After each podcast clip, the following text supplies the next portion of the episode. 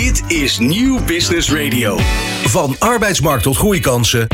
Van bedrijfscultuur tot innovatie. De Ondernemer. Live. Elke dinsdag van 11 tot 1. Live op Nieuw Business Radio. Met Remy Gieling en Jonathan van Noord. Welkom bij uur 2 van De Ondernemer Live. Waarin we praten over internationaal ondernemen. Dat doen we onder andere met onze co-host Raymond Lansheuvel van Molly. Jelmer Wind van Team 5PM. Lennart Otterlo, Nederlandse ondernemer in Londen. En Brexit-expert. Maar eerst, Jonathan, gaan we naar jouw collega. Ja, als het goed is, uh, zit mijn uh, uh, collega Tijmen klaar op de redactie. Want we zijn eigenlijk wel benieuwd waar de ondernemer vandaag over gaat schrijven. Tijmen, goedemiddag. Ja, Jonathan. Goeie, goedemiddag mogen we alweer alles zeggen. Vanuit het pittoreske Hoofddorp. Vanuit het pittoreske Hoofddorp, inderdaad. Zeker. ja, daar, daar, zijn wij druk mee vandaag. Het, ik, ik, dacht, het kan haast geen toeval zijn eigenlijk dat, dat jullie co-host Raymond is. Want wij zijn druk met, met de quotelijst en de de rijkste jonge miljonairs, self-made miljonairs van Nederland. Daar spreken we vanmiddag over met eh, Ronald Kleverlaan, de, de, man achter MKB-financiering. En wat is nou de, de link tussen, tussen Raymond en, en die lijst? Dat is natuurlijk dat op één de oprichter van Molly staat, en dat is uh. Uh, die staat al jaren op één. en op dit moment heeft hij 2,8 miljard euro te besteden. Dat is net iets minder dan voorgaande jaren. En dat zie je eigenlijk door die hele lijst heen. En dat vinden we een hele interessante ontwikkeling. Dat je ziet dat er wel meer investeringen zijn in bedrijven, maar dat eigenlijk de allerrijkste net iets minder zijn geworden. En dat dat komt omdat de allergrootste investeringen een klein beetje aan het afnemen zijn. En hoe komen jullie dan uit bij MKB, of jullie, hoe, we moet ik zeggen, als collega. Hoe komen we dan uit bij uh, MKB-financiering? Wat is dat haakje dan? Nou, het interessante is dat hij heel goed kan duiden wat de gevolgen zijn als die, die doorstroom in, in verschillende lagen, in, financieringslagen, uh, er eigenlijk wat minder is. Dus wat je ziet is natuurlijk dat normaal gesproken ondernemers beginnen met een klein investeringsbedrag en dat gaat zo langzaam oplopen. En wat zijn nou de gevolgen als die, uh, als die keten op een gegeven moment een beetje gaat stagneren? Ja, want dat is dus wel uh, wat je ziet, hè? dat het voor uh, met name de kleine ondernemers en dan uh, helemaal de, de eenpitters bijna onmogelijk is om nog bij een bank aan te kloppen. Een lening van 50.000 euro, daar draaien zij, of het tegenovergestelde, daar halen zij de neus voor, voor op. Hoe, hoe, zie jij dat, Tijm? Nou, dat, dat klopt volledig wat je zegt. Wat daar ook interessant aan is, is dat eigenlijk er een hiaat zit in wat er allemaal wel en niet goed wordt vastgelegd. Van de bank is inderdaad bekend dat ze minder aan het investeren zijn. Maar juist van de private investeerders, van de, uh, van de venture capitalist bijvoorbeeld, daar is dat allemaal net iets minder van bekend. En die zitten vaak niet in een lijst. Dus het zou zomaar kunnen zijn dat die een grotere rol gaat spelen in de investeringen in Nederland. En dat is ook heel erg nodig, want historisch gezien zijn de banken altijd behoorlijk oververtegenwoordigd geweest. Alleen dat is allemaal wat minder goed opgenomen in deze lijstjes. Remy, uh, als jij dit zo hoort, heb jij nog een, uh, een goed haakje voor, uh, voor dit artikel? Nou, waar ik wel benieuwd naar ben, is inderdaad hoe het uh, zich verhoudt tot de angel-investeringen in Nederland. Want als je natuurlijk ziet, is al het moment dat die, uh, ja, de, de, waarderingen ook van de, van de vermogens van de grote tech-ondernemers afnemen, dan ja, verdampt ook een klein beetje het vermogen om door te investeren in nieuwe start-ups. Dus ik ben heel benieuwd of er een soort van trickle-down effect zal te zien zijn de komende, de komende 12 tot 24 maanden. Waarbij dus ook het, uh, ja, het aantal angel-investeringen in nieuwe bedrijven langzaam maar zeker zal afnemen. Duidelijk. Uh, Raymond, als jij dit, uh, dit zo hoort, heb jij nog toevoegingen? Nou ja, ik, ik, denk het zelf niet. Uh, ik denk dat ze misschien minder, minder geld gaan investeren, maar meer vaker gaan investeren, denk ik. Dus kleinere porties om de, de, de bedrijven de kans te geven om langzamer te gaan groeien. Dat ja, denk ik wel. je zou natuurlijk ook kunnen zeggen dat dit een koopjesmarkt is. Ja, ja, dat, uh, ja, waar, ja. Waar, waar, waar veel ondernemers ja, op zoek zijn naar toch een beetje groeikapitaal. Nou goed, uiteindelijk kan misschien daar ook die molly financieringsconstructie uiteraard weer op, weer, op, weer op doorpakken. Uh, ja, Tijmen, de, de slotvraag uh, denk ik. Wanneer kunnen we dit, uh, dit prachtige epistel op deondernemer.nl verwachten? Ja, het eind van de dag of uh, begin van de morgen. Maar ik verwacht het eind van de dag dat het allemaal, uh, allemaal live zal staan. En om nog even in te haken op wat bij Raymond zegt. Je ziet inderdaad wel dat vorig jaar er ongeveer 10% meer investeringen zijn geweest. Maar dat die op deze grote lijst van de allerrijkste minder impact hebben. Omdat dat voornamelijk gaat om de wat, uh, de wat kleinere investeringen. Maar eind van de dag kun je alles lezen bij ons op de website. Top. Uh, Tijmen de Groen was dat vanaf de redactie van De Ondernemer. Dit is De Ondernemer live op Nieuw Business Radio. Ja, dat was Tijmen vanuit het Hoofddorp. En wij zijn nog steeds op het regenachtige Mediapark met onze gast vandaag, Raymond Lansheuvel van Molly. We hebben al heel veel landen voorbij horen komen in deze uitzending. We hebben het gehad over België, over Duitsland. Verderop gaan we het vandaag nog hebben over Engeland. Maar ik was ook wel even benieuwd hoe het zit met Italië, Jonathan. Volgens mij ook een van jouw favoriete landen. In ieder geval als het gaat over de, hè, over de cultuur, over de, over de achtergrond. Vorige editie kwam je nog met een, prachtige, een paar prachtige Italiaanse anekdotes op de proppen. De Sprezzatura-ondernemer. Sprezzatura-ondernemer, inderdaad. Hoe zit het daarmee, Raymond? Wat, uh, wat kunnen we vertellen over Italië? Is dat nog een land waar Nederlandse ondernemers een beetje naar, ronk, naar, naar lonken? Ja, het leuke, het grappige is, Italië komt niet echt op de lijst voor. Hè? Of als het voorkomt, helemaal onderaan. Ja. Terwijl het wel een hele grote e-commerce is. Maar alleen het is heel lastig om daar binnen te komen. Je moet A, wat ik net al zei, een goede productfit hebben. Taal spreken. En ik denk dat de Italiaanse mentaliteit ook wat heel erg protectionistisch is. Hè? Uh, het is uh, ons kent ons en het is heel veel ook voor familiebedrijven. Ook erg cashgericht. Mm -hmm. uh, voor mij was er laatst op tv nog een, uh, nog een documentaire van een journalist die ging naar Italië toe. En die wilde gewoon betalen. Dat kon niet, alleen met cash. Ja, maar dat heb je toch al in Duitsland? Dat in viel mij op ja. toen ik naar Italië ja. reed door Duitsland. Ja. dan moet je gewoon wel uh, een paar tientjes in je achterzak hebben om een broodje te eten bij een tankstation. Klopt. Klopt. Dat is heel raar. Terwijl de, de, Europese, Europese monetaire heeft gezegd van jongens, we moeten alles digitaliseren.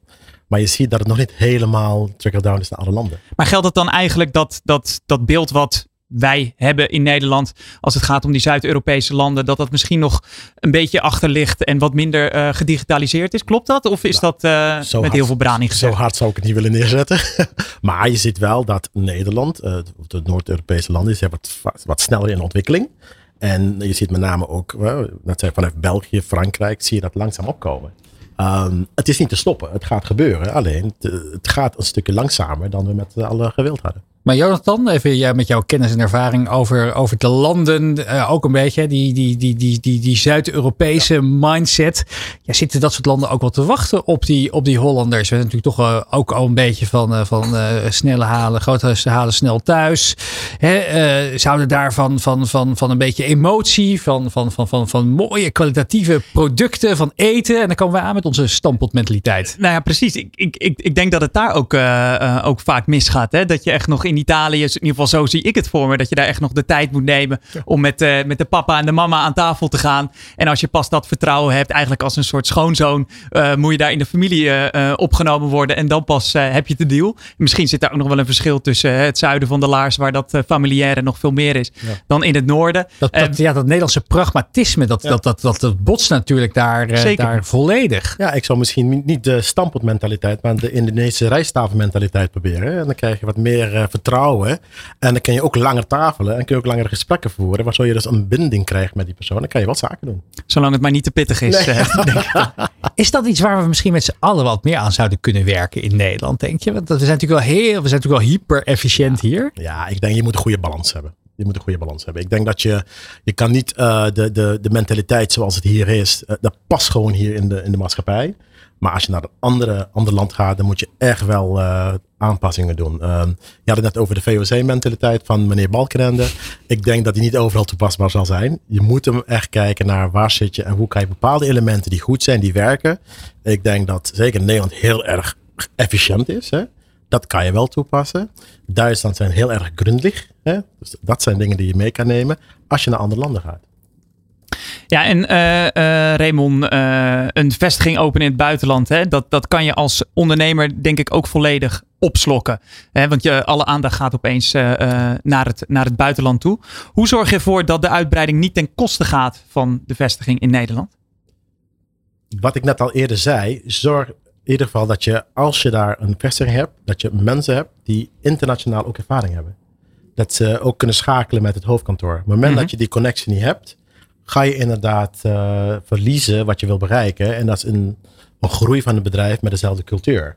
Uh, heel vaak wat je ziet, en ik denk dat uh, Van, van Mosveld ook heel terecht, ja. dat ook geprobeerd met een Nederlandse leider in, dat werkt gewoon niet. Je moet mm -hmm. echt iemand hebben die snapt hoe je met mensen om moet gaan in het land, de culturen, verschillen heel goed oppakt en dat vertaalt naar een internationaal hoofdkantoor. En is dat ook wat jullie bij, bij Molly zelf, zelf doen? Absoluut. Alle leiders in de landen waar we echt eh, een fysieke kantoor hebben, zijn allemaal native speakers met internationale werkervaring. Duidelijk. Remy?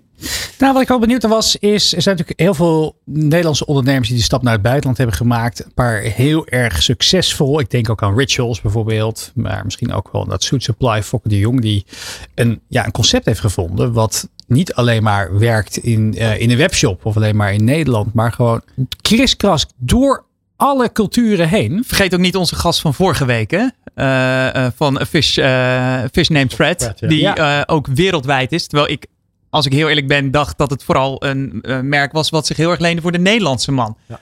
Hoe fout, uh, hoe fout zat ik? Ja, precies. En waar, waar, ik dan ook wel benieuwd aan ben, is enerzijds heb je een aantal van dat soort voorbeelden. Of weet ik, oh ja, dat, dat, zijn nou echt, een, een, dat is nou echt iets waar ja, ook de gemiddelde MKB-ondernemer wat van kan leren. Want ik kan me voorstellen dat ook al heb je een heel mooi exportproduct, dat je niet gelijk de omvang hebt van, uh, van, uh, van Suit Supply. Mm -hmm. En tegelijkertijd ook of er in het buitenland een, um, hoe die, ja, het is, het is, het is ook een beetje een, een bingo kaart wordt, hè, maar de omni-channel strategie. Dus moet je nou in het buitenland alleen richten op, de, op, op die webshopmarkt? Of moet je eigenlijk, is, is, is een, in het, openen van fysieke winkels ook wel een interessante strategie daar? Omdat ze in het buitenland eenmaal nog wat minder online-minded zijn dan wij hier in Nederland. Ja, weet je, ik ga terug naar wat in onderzoek naar voren komt. Je moet echt gaan voorbereiden voordat je die stap gaat maken. Hè? Je, moet, je moet gedegen onderzoek doen van wat wil ik daar bereiken? Past mijn product? Is mijn product uniek? Uh, wat zijn de concurrenten?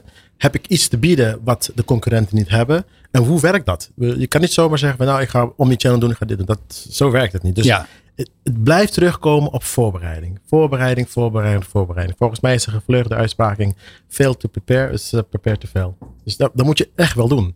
Voor elke, elke bedrijf die de stap wil maken, zeggen wij ook, adviseren ook, heb je gedegen onderzoek gedaan. Dus eigenlijk ook weer daarbij wat we eerder hoorden van Guy Hoeks in Berlijn. Die zegt, ja, we, toen ik hier kwam twee jaar geleden, toen was het echt bezaaid met uh, die, die, die, die, die, mooie mosgroene Felix scooters. Ja, ja. En dat je ook weer daarbij ziet, ja, het is niet zo makkelijk als het lijkt. Je kan wel die dingen op straat gaan neerzetten, dan ben je overal zichtbaar. Maar dat betekent niet dat je daar ook een succesvolle operatie kan opzetten. En zijn er uh, ook voorbeelden, dan denk ik dus even dus nu aan, aan Felix bijvoorbeeld, waar een buitenlandse of een uitbreiding naar het buitenlandse misschien wel fataal is geworden?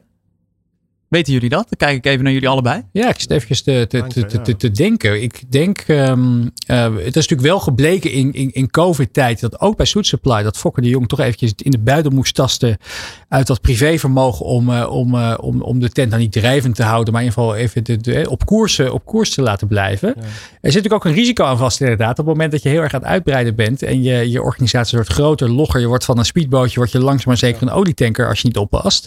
Dat als er dan een, in één keer een plotselinge marktverandering komt, dat je ja, daar wel, wel ook rekening misschien moet, moet houden in je, in, je, ja, in, in, je, in je strategie en je scenario planning. Ja, nee, absoluut. Ik denk dat je, je, moet, je moet echt een planning maken. Kijk, twee jaar in e-com is al heel lang. Dus je moet echt kijken van hoe ga ik de komende zes maanden, een jaar, mijn planning opzetten. Um, bedrijven die ook internationaal willen, willen uitbreiden, moeten ook die, uh, die, die timeline aanhouden.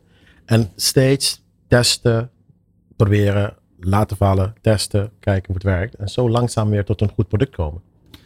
Hoe, um, hoe kijk je eigenlijk naar die markt van, um, van, van, van, um, van social media? En het brugje wat ik probeer te maken hierbij is: het is soms best wel lastig als je een nieuwe markt wil gaan veroveren. Om daar inderdaad enerzijds voet aan de grond te krijgen, maar ook inderdaad om een nieuw, ja, nieuw marktsegment te gaan aanboren. Mm -hmm. He, hoe, ja, hoe komen mensen, ja, hoe worden mensen op de hoogte van jouw bestaan überhaupt?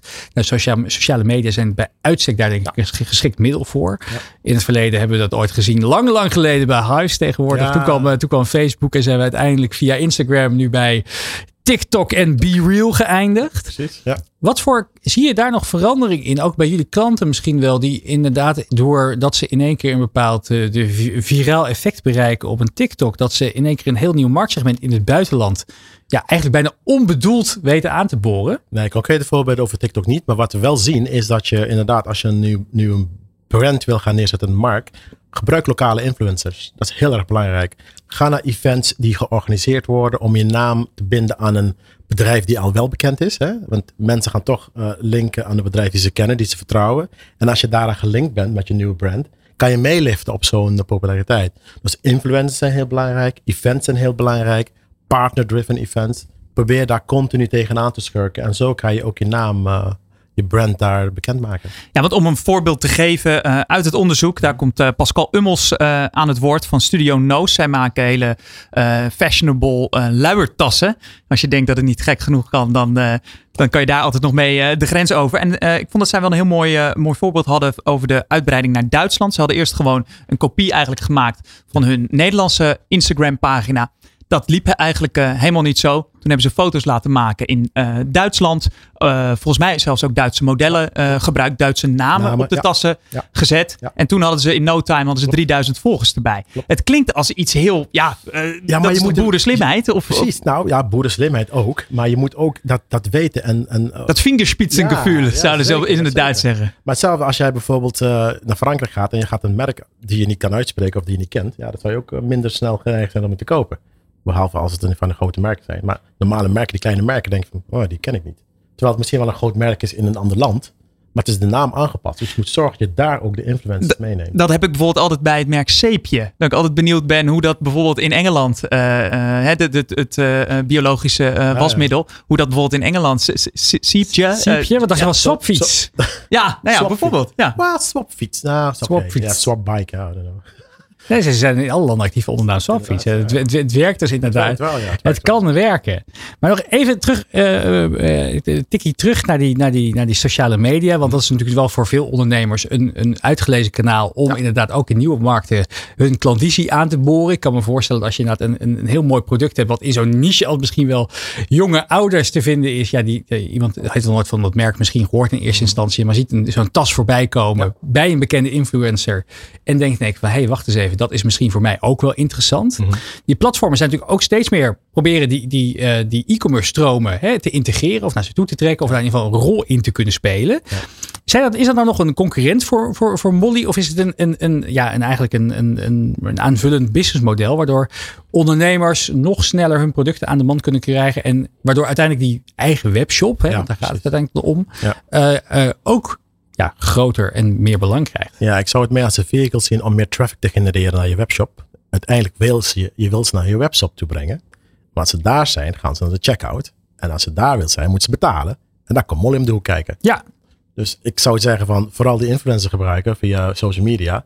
En ze redirecten naar je webshop. Maar dan zie ik bijvoorbeeld een hele mooie dat nieuwe, nieuw, nieuw, paar, eh, nieuw paar sneakers voorbij komen op Instagram. En dan hebben ze daar een grote knop staan met uh, koop nu. Ja. Je hoeft eventjes je, je, je, je, je, gegevens in te vullen. En je drukt op de betaalknop en het is van je Apple Pay afge, afge, afge, afgeroomd. Mm -hmm.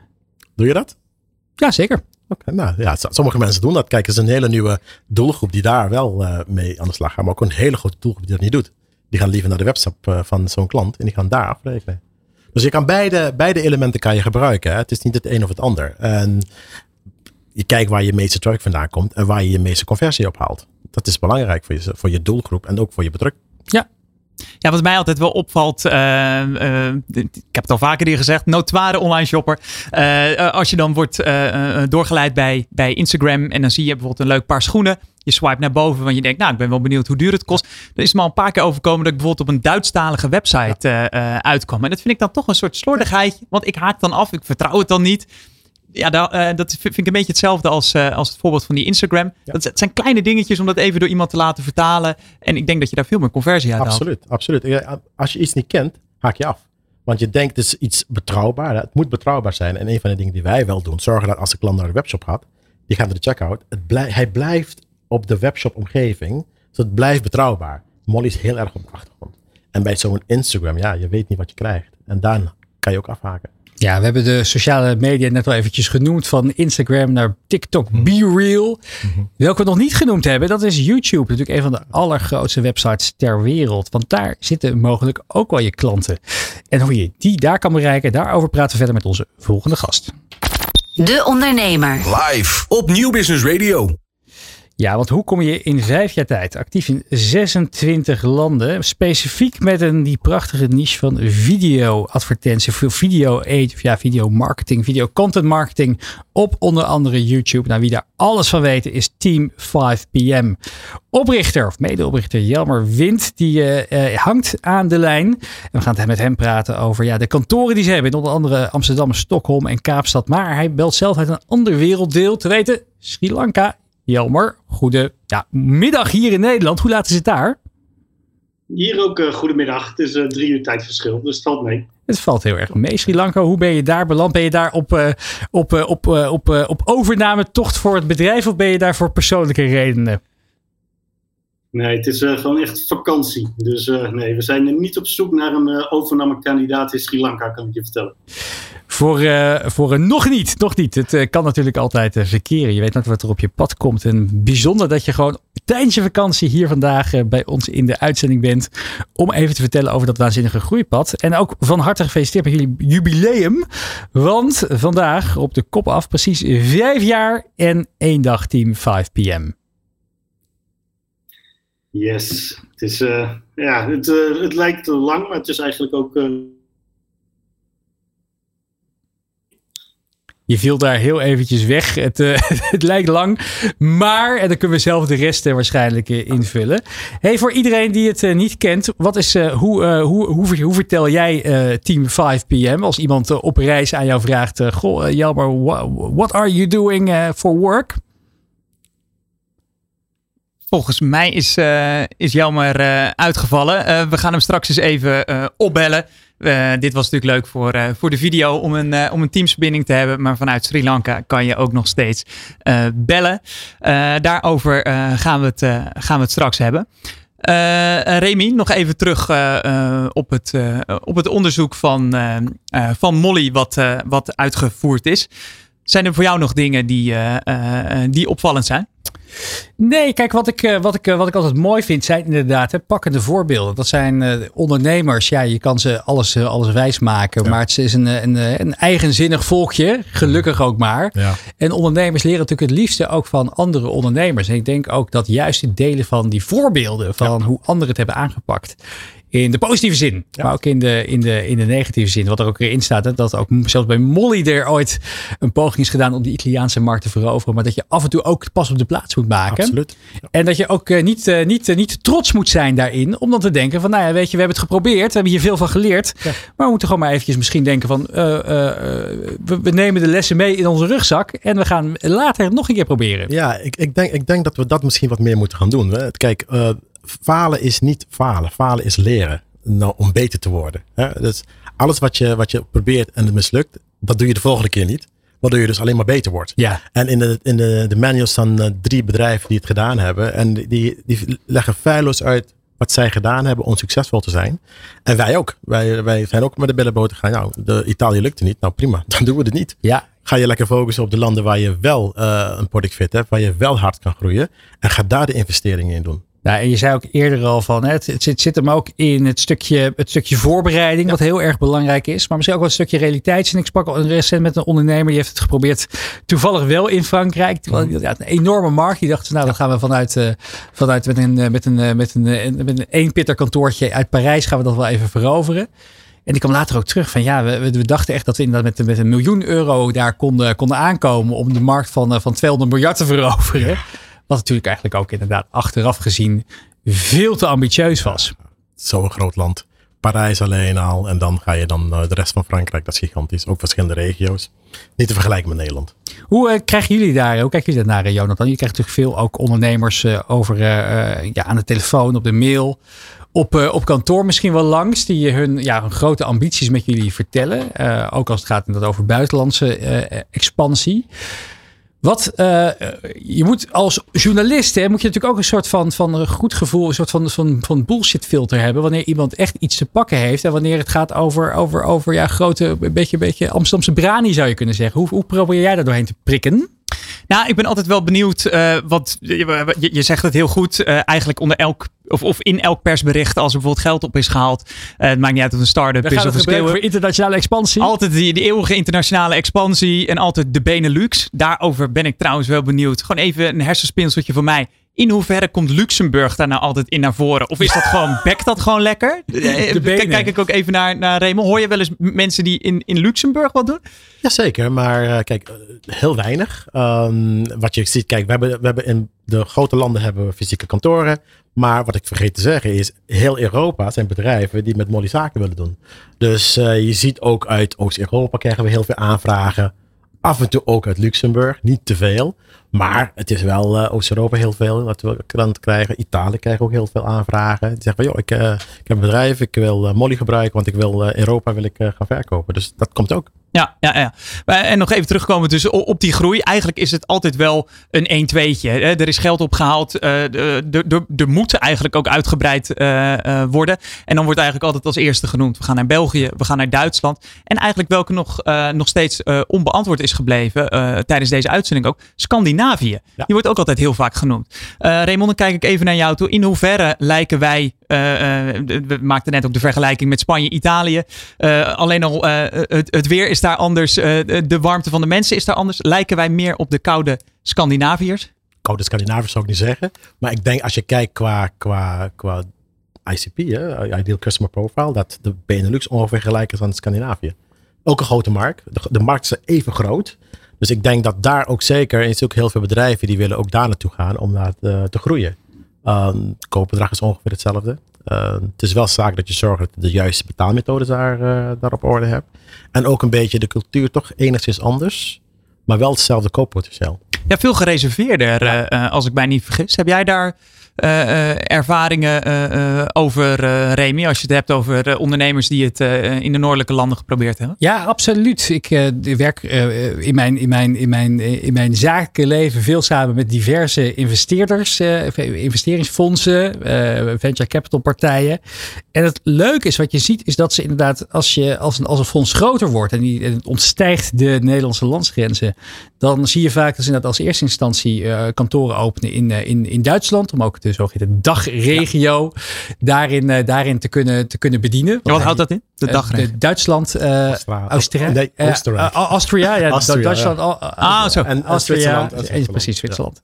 Ja. en dat ze eigenlijk daarna al vrij snel, langzaam maar zeker, ook, de, ook, de, ook die Scandinaviërs erbij, gaan, erbij gaan pakken. Want het is enerzijds een ontzettend ja, techminnend, techminnend volkje, ook zou je kunnen zeggen. Dan scheren we eventjes de Denen, Noor, Noren, Zweden en Finnen over één kam.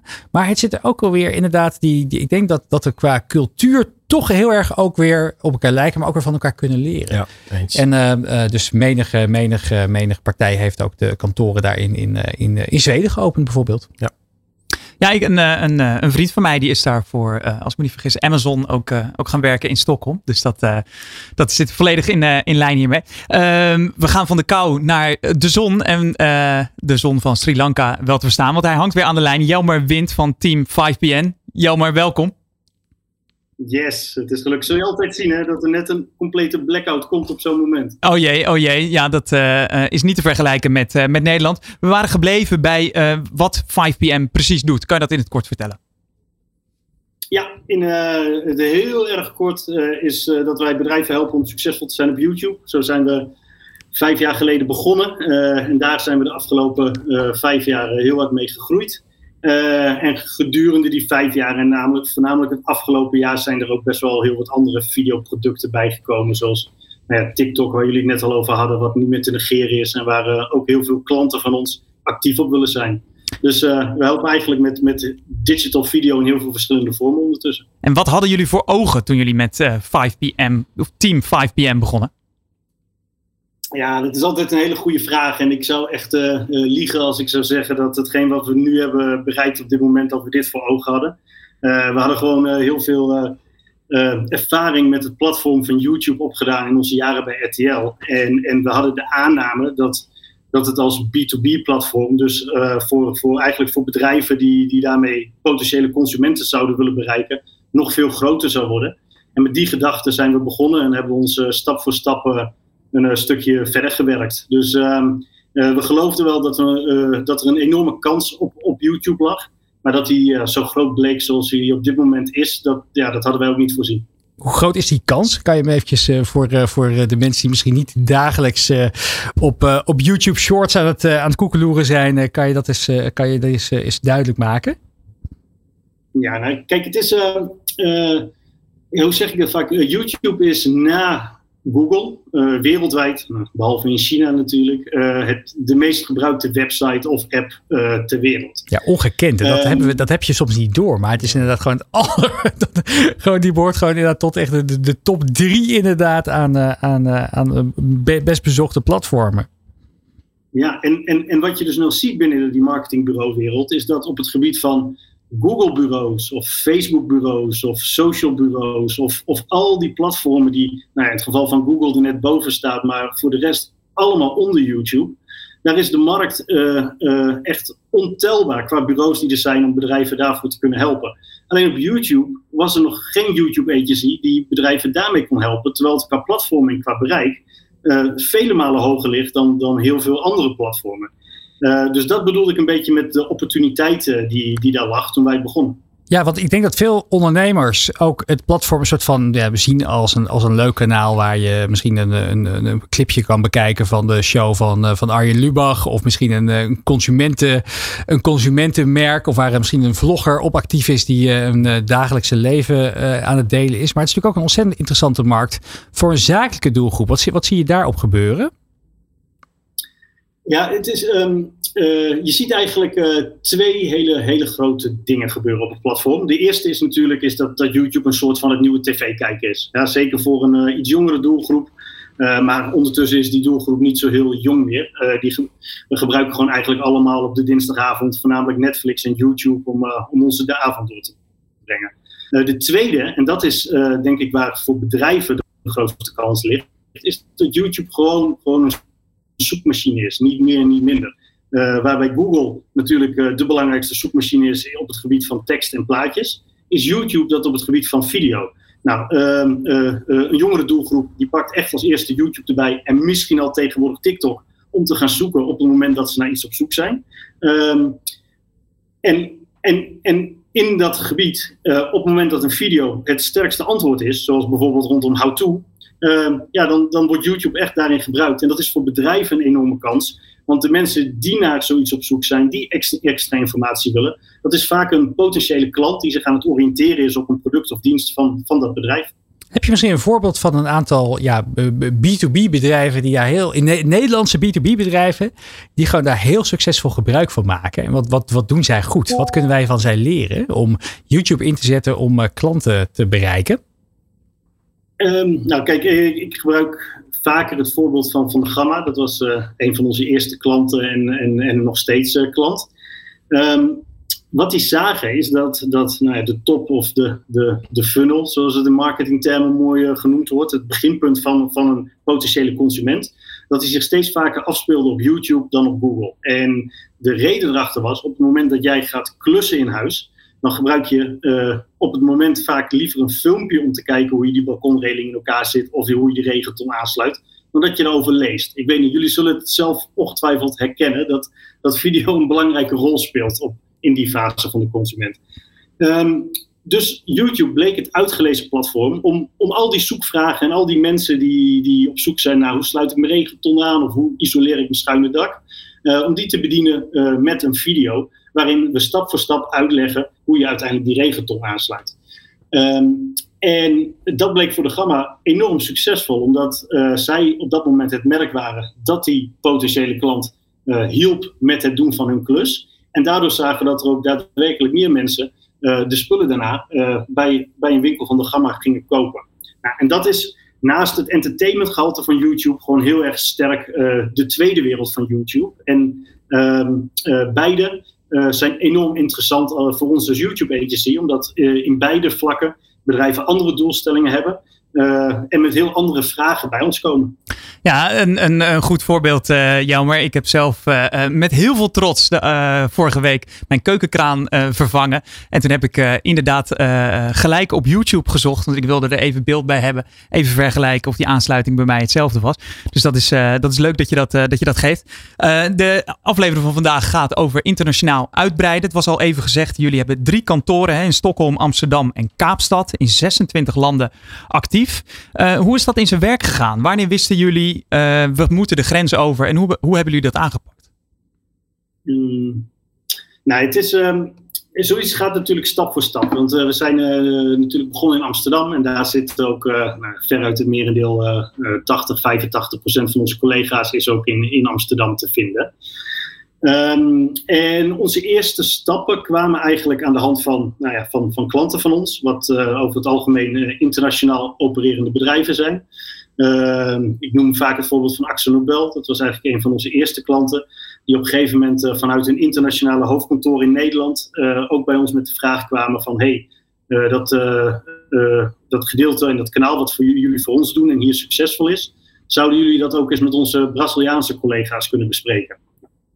Hartstikke leuk natuurlijk. En op die manier pak je, pak je zo'n project op en, en in Brazilië is het ook succesvol en dan bellen ze in Singapore ook. En dan stap voor stap breid je aan de hand van, van je klantenbestand uh, breid je je services uit. Een tijdje later kwam een andere klant die al gelijk bij ons met de vraag kwam van joh, Nederland is geen focusmarkt voor ons, maar we hebben over jullie gehoord. zouden jullie voor ons de Amerikaanse, de Spaanse en de Latijns-Amerikaanse markt kunnen bedienen? Nou, het mooie van YouTube uh, uh, en, en, digitale videoplatformen is, is dat je in eerste instantie niet fysiek aanwezig hoeft te zijn in dat land om toch daar um, te kunnen helpen. Ja, tot op de dag van vandaag doen wij redelijk veel in de Amerikaanse markt, maar dat gebeurt allemaal vanuit ons kantoor in Amsterdam. Um, dus, dus op die manier breid je je, nou ja, je actieve dienstverlening in een aantal landen uit. Um, en op het moment dat je dat stap voor stap aan het doorbouwen bent, komen er natuurlijk nieuwe uitdagingen aan. Want ja, uh, het is helemaal top om via internationaal opererende klanten in bepaalde markten actief te zijn.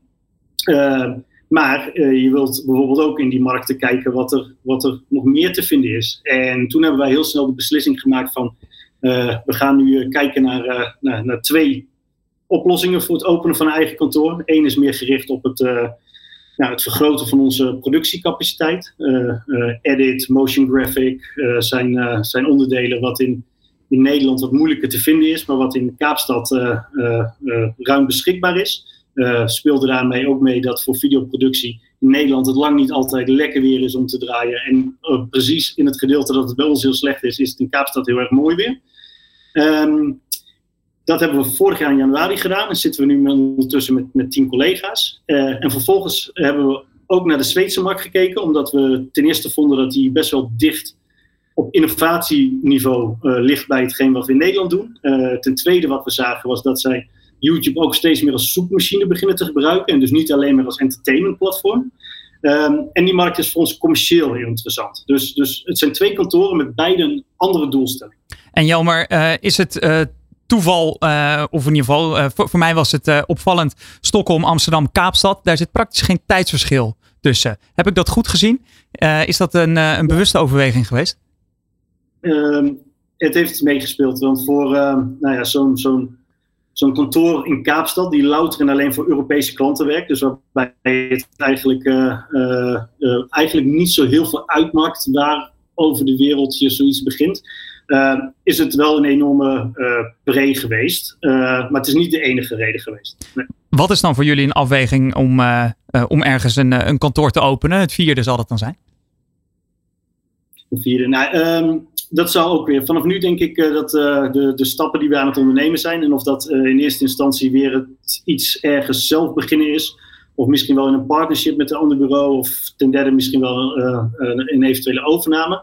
Uh, zal zijn op, op uitbreiding uh, in een markt dus waar we onze producten en services uh, denken goed kwijt te kunnen.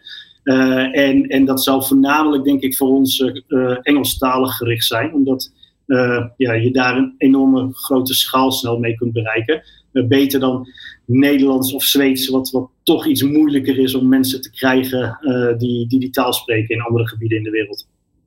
En in hoeverre is, uh, is bij jullie de, de, de organisatiecultuur of uh, organisatiestructuur en de cultuur veranderd? Hè? Nu je opeens in, uh, in Kaapstad zit en in, en in Stockholm. Wat verandert er dan? Ja, heel eerlijk, bij ons in Amsterdam gebeur, verandert er qua cultuur niet zo heel veel. Want, want ja, mensen werken op zich wel veel samen met onze collega's natuurlijk in Zuid-Afrika en in Stockholm. maar dat gaat allemaal online. En nou, als er één ding is wat we denk ik uit voordelen uit, uit corona hebben kunnen trekken, is dat iedereen gewend is om op zo'n manier met elkaar samen te werken. Um, dus dus ik, verwacht, ik vind dat niet dat er heel veel veranderd is. Ik vind bijvoorbeeld wel dat je bijvoorbeeld in Zuid-Afrika. Uh, dat je daar een andere cultuur uh, toch krijgt dan in Nederland. Maar dat komt omdat we daar natuurlijk met, met Zuid-Afrikaanse collega's hebben. Die toch soms een heel ander referentiekader hebben dan wij als Nederlanders. En, en dat proberen we zo goed mogelijk aan elkaar te matchen, hoe we de Team 5PM-cultuur kunnen bewaren, maar toch natuurlijk het mooie wat het land te bieden heeft niet uit het oog verliezen. Even nog een hele praktische vraag voor ondernemers die uh, luisteren hiernaar. En denken van, nou, weet je, het klinkt allemaal super mooi. En ik denk dat inderdaad het, uh, dat, dat het, de mogelijkheden van dat enorme platform van YouTube misschien wel onderschat. Maar enerzijds, ja, waar moet ik dan beginnen? En wat, wat, wat ja, dat, dat, moet ik gelijk een, een, een heel content team gaan opzetten? Of kan ik ook kleiner starten? En zo ja, wat zijn dan de belangrijkste do's en don'ts? En de tweede vraag is, ja, als ik dan aan het kijken ben naar, eh, naar internationaal, YouTube, internationaal platform, moet ik dan gelijk mijn content in het, uh, in het Engels gaan maken? Met mijn zware Noord-Hollandse accent?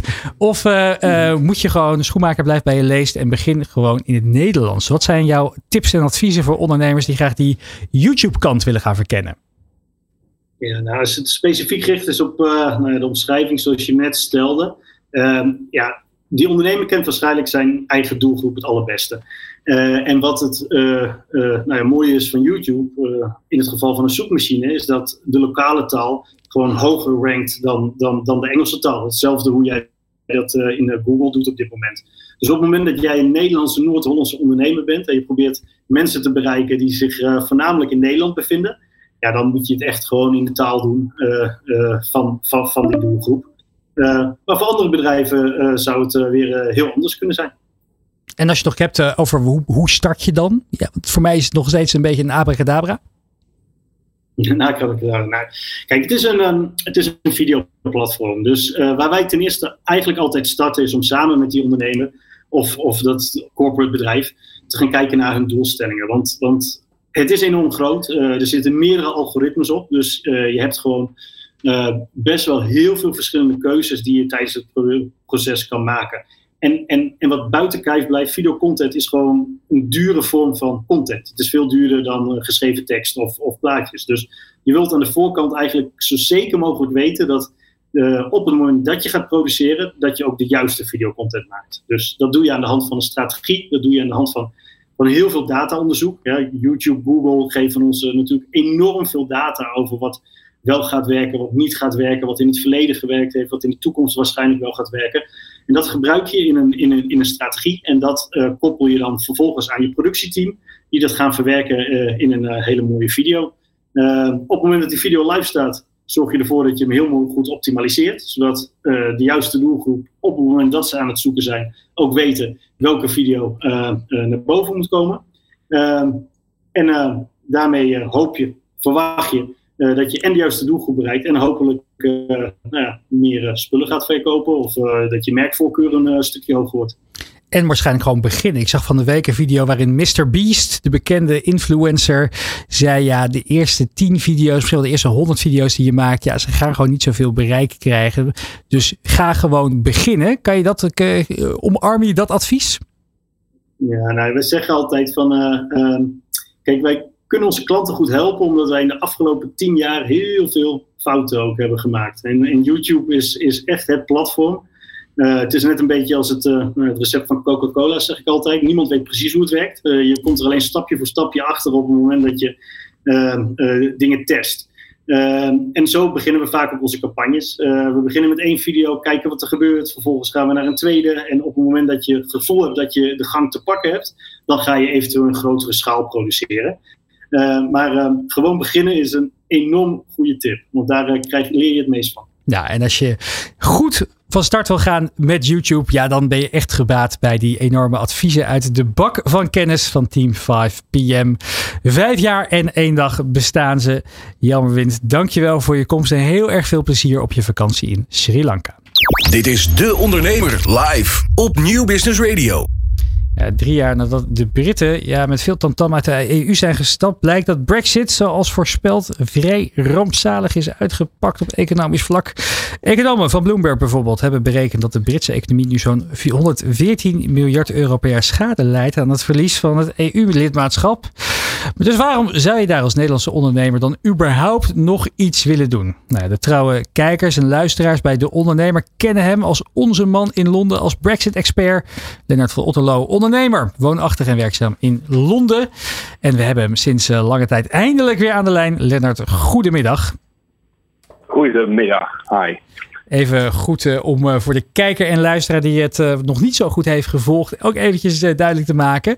Ja, wat voor, bedrijf, ja, wat voor bedrijven run je allemaal daar in die Britse hoofdstad? Oh, nou, ik, ja, het, zijn er twee in, in Londen en eentje in Nederland.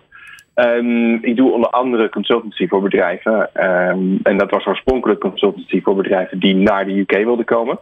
Um, en dat is sinds het referendum eigenlijk een beetje omgedraaid. Dus uh, dat doe ik nog wel een klein beetje. Maar ik doe nu eigenlijk meer met bedrijven die vanuit vanuit het Verenigd Koninkrijk naar Nederland willen komen. Um, omdat er dus ja, in een aantal sectoren echt een uitstroom is. Omdat dat sinds de, sinds Brexit eigenlijk een stuk moeilijker is geworden. Um, maar ik begeleid bedrijven daarbij onder andere. Dat is een van de dingen die ik doe. Ja, afgelopen weken lag daar niet alleen de stad, maar vooral het land natuurlijk groot in de internationale spotlight. Kroning van uh, koning Charles en koningin Camilla. Hoe, hoe, heb jij dat ervaren voordat we weer uh, ons onderdompelen in de, de, zakelijke aspecten van het land? Nou ja, het, het, ik woon zelf in Londen. Ik, buiten Londen zul je er denk ik minder van hebben gemerkt. Maar het was ruim een week ehm, heel vreemd, omdat je aan de lopende band uh, afzetting had. En dan kwam weer een stoet met allerlei. Uh, ja, met, met vorsten waarschijnlijk. Dat kun je niet zien, maar je ziet wel een hele reeks mensen. Zo'n politiestoet met geblindeerde auto's die voorbij komt scheuren. En dat was eigenlijk een beetje de teneur van de hele week. Omdat er, nou, was het? ik denk twee dozijn vorstenhuizen. Allemaal hier in hotels zaten. Dus dat, was, dat, dat merkte je eigenlijk al heel direct, zelfs als je niet heel centraal woonde. Uh, en dan natuurlijk enorm veel um, afzettingen rondom uh, de, ja, de, de kroning zelf. Ja, dus de Brexit um, heeft de koningsrijksrelaties niet geschaad in ieder geval. Nee, dat denk ik niet. En ik denk dat voor de lokale economie is het wel een kleine impuls geweest. Uh, er zijn ontzettend veel mensen vanuit de hele wereld um, naar het Verenigd Koninkrijk gereisd. Misschien wel meer dan Britten zelf.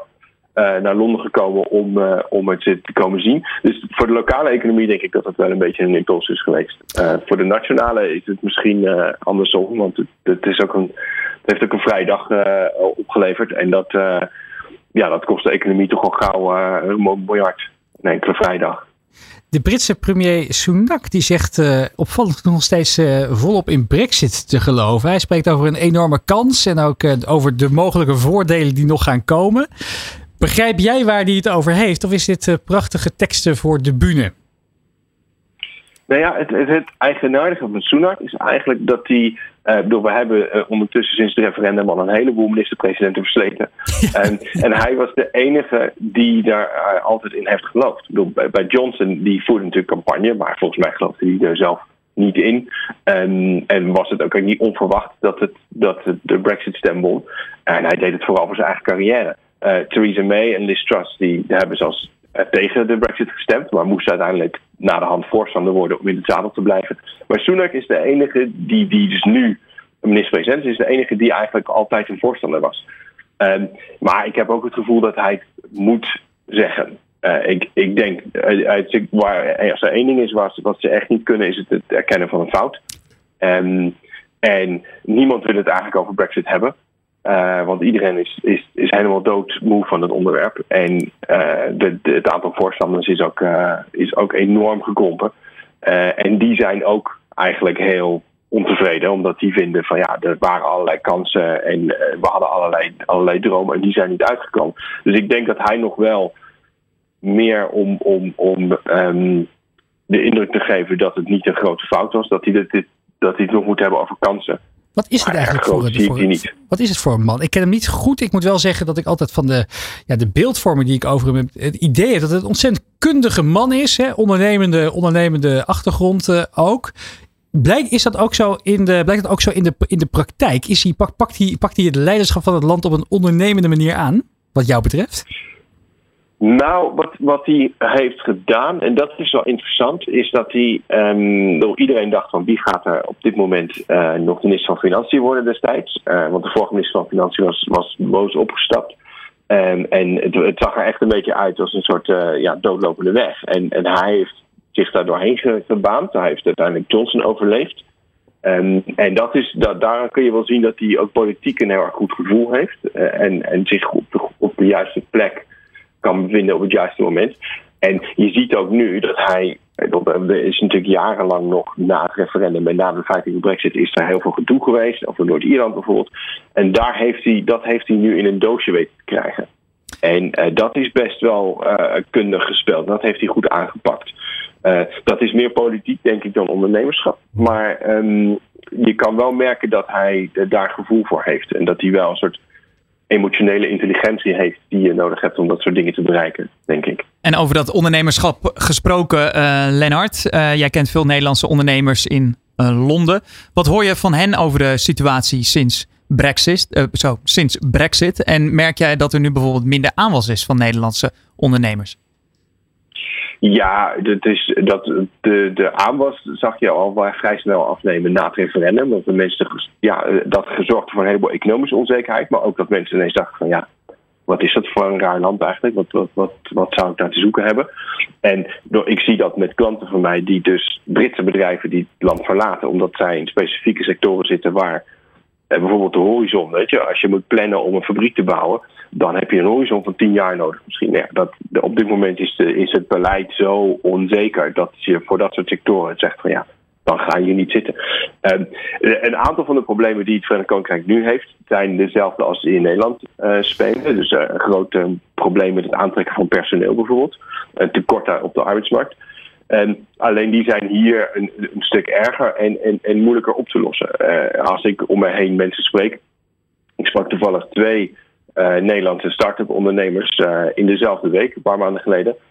die kennen elkaar niet en die klagen allebei over dat ze nu zo moeite, zoveel moeite hebben om personeel aan te nemen, omdat ze dus voorheen eigenlijk heel veel leunden op je, Spanjaarden, Finnen, uh, Ieren die naar het Verenigd Koninkrijk kwamen om te werken. En die pool is nu heel veel kleiner geworden. En zij zeggen allemaal van ja, de Britten zijn gewoon niet van dezelfde klasse, hebben niet dezelfde skillsets. En, en de pool is natuurlijk veel kleiner. Ja, en, en volgens dat, mij. Ik hoor dat ook in de horeca bijvoorbeeld. Ik, ik hoor dat. Uh, ik sprak van de week een, een, een kapper. Heeft een van de meest prestigieuze, prestigieuze salons in, in Londen. Waar mensen in principe in de rij zouden staan om te mogen werken. Ze betalen goed. En hij is al bijna twee jaar op zoek naar een, een hairtechnician die, die haar, uh, in de haarverf uh, gespecialiseerd is. Ja, dat soort dingen, dat zijn hele schrijnende verhalen natuurlijk. Ja, de, de, de, duidelijk verhaal, uh, Lennart. in deze show hebben we het ook al gehad over de valkuilen waar Hollandse ondernemers intrappen in het buitenland. Volgens mij is de British politeness een valkuil waar je absoluut niet, niet moet intrappen. er wordt yes, yes, yes gezegd, maar eigenlijk bedoelen ze no, no, no. Herken jij, herken jij die, die valkuil en zijn er misschien zelfs nog wel meer? Nou, dat is denk ik wel echt de, de, de, grootste, inderdaad. Um, er is, de, de, de, Nederlanders zijn, zijn bijzonder direct en de Britten zijn dat absoluut niet. En, en dat botst nog wel eens. Het, het, het helpt enorm als je, als je accepteert, als je beseft dat de ander dat zo heeft. Dus als, als Britten weten van ja, ze bedoelen het niet, ze bedoelen het niet kwaad. Um, en als, als uh, Britten, als Nederlanders weten van, nou ja, uh, ik, ik hoor een yes, maar ik moet, uh, ik moet eerst nog zien. Als je dat beseft, dan, dan ben je al, kom je al heel eind. En er is ook wel wat, wat begrip voor dat je dat weet. Um, ik heb dat zelf een beetje moeten leren. Um, maar dat, je kunt dat snel genoeg leren. Er zitten ook wel een heleboel overeenkomsten. Door Nederland en, en, en het Verenigd Koninkrijk zijn allebei landen waar het relatief makkelijk zaken doen is. Waar je vrij makkelijk een bedrijf opricht. Waar um, uh, de zakelijke cultuur wel voor een groot deel hetzelfde is. De Britten zijn iets hiërarchischer ingesteld uh, dan, dan Nederlandse bedrijven. Um, dus in, in, in een Brits bedrijf heb je als stagiair het eerste jaar echt helemaal niets te vertellen. Terwijl in een Nederlands bedrijf als de stagiair gewoon een goed idee heeft tijdens de vergadering, dan is dat een goed idee. Dan maakt het niet uit dat het een stagiair is. En dat soort, dat soort verschillen zie je wel. Maar het, het blijft wel een makkelijk land om zaken te doen. Uh, Raymond, jij hebt, uh, ik, ik heb even gespiekt op, jou, op jouw cv. Jij, jij hebt onder andere in Glasgow gewerkt. Her, herken jij dit? Ik herken het absoluut. Ik, ja? heb, ik heb toen inderdaad in Glasgow was verantwoordelijk voor het hele Europese sales team van, van Monster.com. En je zag ook de, de cultuurverschillen in het salescenter. De Engelsen zeiden inderdaad ja, ja, ja. Maar die deden gewoon wat ze willen. Dus je moest daar echt heel specifiek zijn wat je verwacht. En hoe je dat zou moeten opleveren. Dus dat is inderdaad heel herkenbaar. Dus niet veranderd. Dat is heel lang geleden. Ja, nee, zeker. Dat is twintig jaar terug. En, ja. en, was dat nog een verschil tussen Schotland en Engeland? Of oh, ja, zeker. oh ja, zeker. Uh, Schotland is totale andere mentaliteit uh, dan echt de, de Londense Engelse. Ehm, het, is, ja, het, is, het is echt een dag en nacht verschil. Het is, het is echt een ander land. Echt een ander land. Je had het toevallig vorige week hier nog in de uitzending. Een uh, ontzettend uh, gave ondernemer die ook uh, de Britse markt aan het bestieren is. Huib van Bokkel. Hij is de oprichter van het ja, energy drink merk Tenzing. Hij, wat volgens mij, wat hij vertelde, wat was het ook alweer? In, in Londen al de in nummer de top drie. drie ja. Hè? Was, hij de, was hij de nummer drie tegen ja, grote giganten als PepsiCo en Red Bull. Hij, um, er zijn ook andere bekende onder, ondernemers in Nederland en bedrijven die de stap hebben gemaakt naar, naar Groot-Brittannië. En ook daar gewoon lekker blijven post-Brexit. Bucks schiet er eventjes bij me te binnen. Lennart, wat zijn nou dingen waarvan je zegt, ja, dat hebben die ondernemers goed in de smiezen? Nou ja, weet je wat het is? Als je vanuit Nederland komt, eh, zoals ik zeg, de, de, afgezien van de communicatiecultuur, uh, de, de bedrijfscultuur is niet heel erg verschillend. Je spreekt de taal, je hoeft soms je product niet eens, niet eens te vertalen. Dus wat dat betreft blijft het een interessante markt. En het is natuurlijk, als je 1% van de Britse markt hebt, dan is dat al meestal groter dan je hele Nederlandse markt. Dus wat dat betreft is dat heel aantrekkelijk. En vooral als jij niet afhankelijk bent van, van het gebrek aan skillsets dat er hier nu op, op dit moment heerst, maar je productontwikkeling zit gewoon in Nederland, dan heb je natuurlijk weinig last van een aantal van die dingen die je Britse concurrenten wel hebben. Dus het, het kan zelfs een voordeel zijn. Ik hoor ook van veel, van ehm, veel ondernemers en, en investeerders eigenlijk ook zeggen. Het is wel lastig inderdaad om echt deals te sluiten. Want die Britten laten nooit het achterste van hun tong zien. Ja, nee, dat is waar. Dat is waar. Het is een, dat, dat is een iets andere dat is een iets andere cultuur. En sommige dingen duren, duren iets langer. Ja. Um, en ze hebben ook wel de neiging om meer uit te schrijven in contracten. Dus ik zou ook wat. wat um, uh, ze, ze, leunen iets minder op, zeggen, laten we zeggen, de redelijkheid en billijkheid. En ze leunen iets meer op uh, gewoon een paar extra paragrafen in een contract toevoegen. Bespaar, ja, bespaar, bespaar niet op je, op, je, op je ondersteuning van je legal, legal afdeling. Ik denk dat dat een hele mooie afsluitend advies is voor de luisteraar. Lennart van Otterlo, dank voor je bijdrage hier vandaag. En als je inderdaad overweegt om de stap te maken naar Engeland, vergeet niet om Lennart eventjes een berichtje te sturen. Hij helpt je graag op weg. Dit is De Ondernemer live op Nieuw Business Radio. Ja, we zitten alweer in de slotminuten van de Ondernemer Live. Raymond, twee uur hebben we hier gestaan. Snel voorbij gegaan. Voorbij gevlogen. En heb je nog famous last words voor ons? Uh, ja, uh, ga naar molly.com en download de uh, Crossborder Manual. Daar staan alle tips en tricks in die je nodig hebt om de stap te maken naar het buitenland. Of stuur me een DM. Ik heb een fantastisch team klaarstaan om je daarbij te begeleiden en te adviseren. Het is, uh, het is, uh, het is uh, zeer gegund, want het is een mooi rapport die als je overweegt naar het buitenland te gaan, echt zeer de moeite waard is om te lezen hoe je dat effectief doet. Aan de hand van allemaal inzichten en voorbeelden. Dit was hem voor deze week. De Ondernemer Live. Terugkijken en luisteren kan op YouTube of je favoriete podcastplatform. Jonathan, wij zwaaien af voor deze week. Volgende week dan gaan we het hebben over maatschappelijk verantwoord ondernemen. Dinsdag om 11 uur starten we weer vanaf het Mediapark. Heel graag. Tot dan. Van arbeidsmarkt tot groeikansen. Van bedrijfscultuur tot innovatie. De Ondernemer. Live. Elke dinsdag van 11 tot 1. Live op Nieuw Business Radio.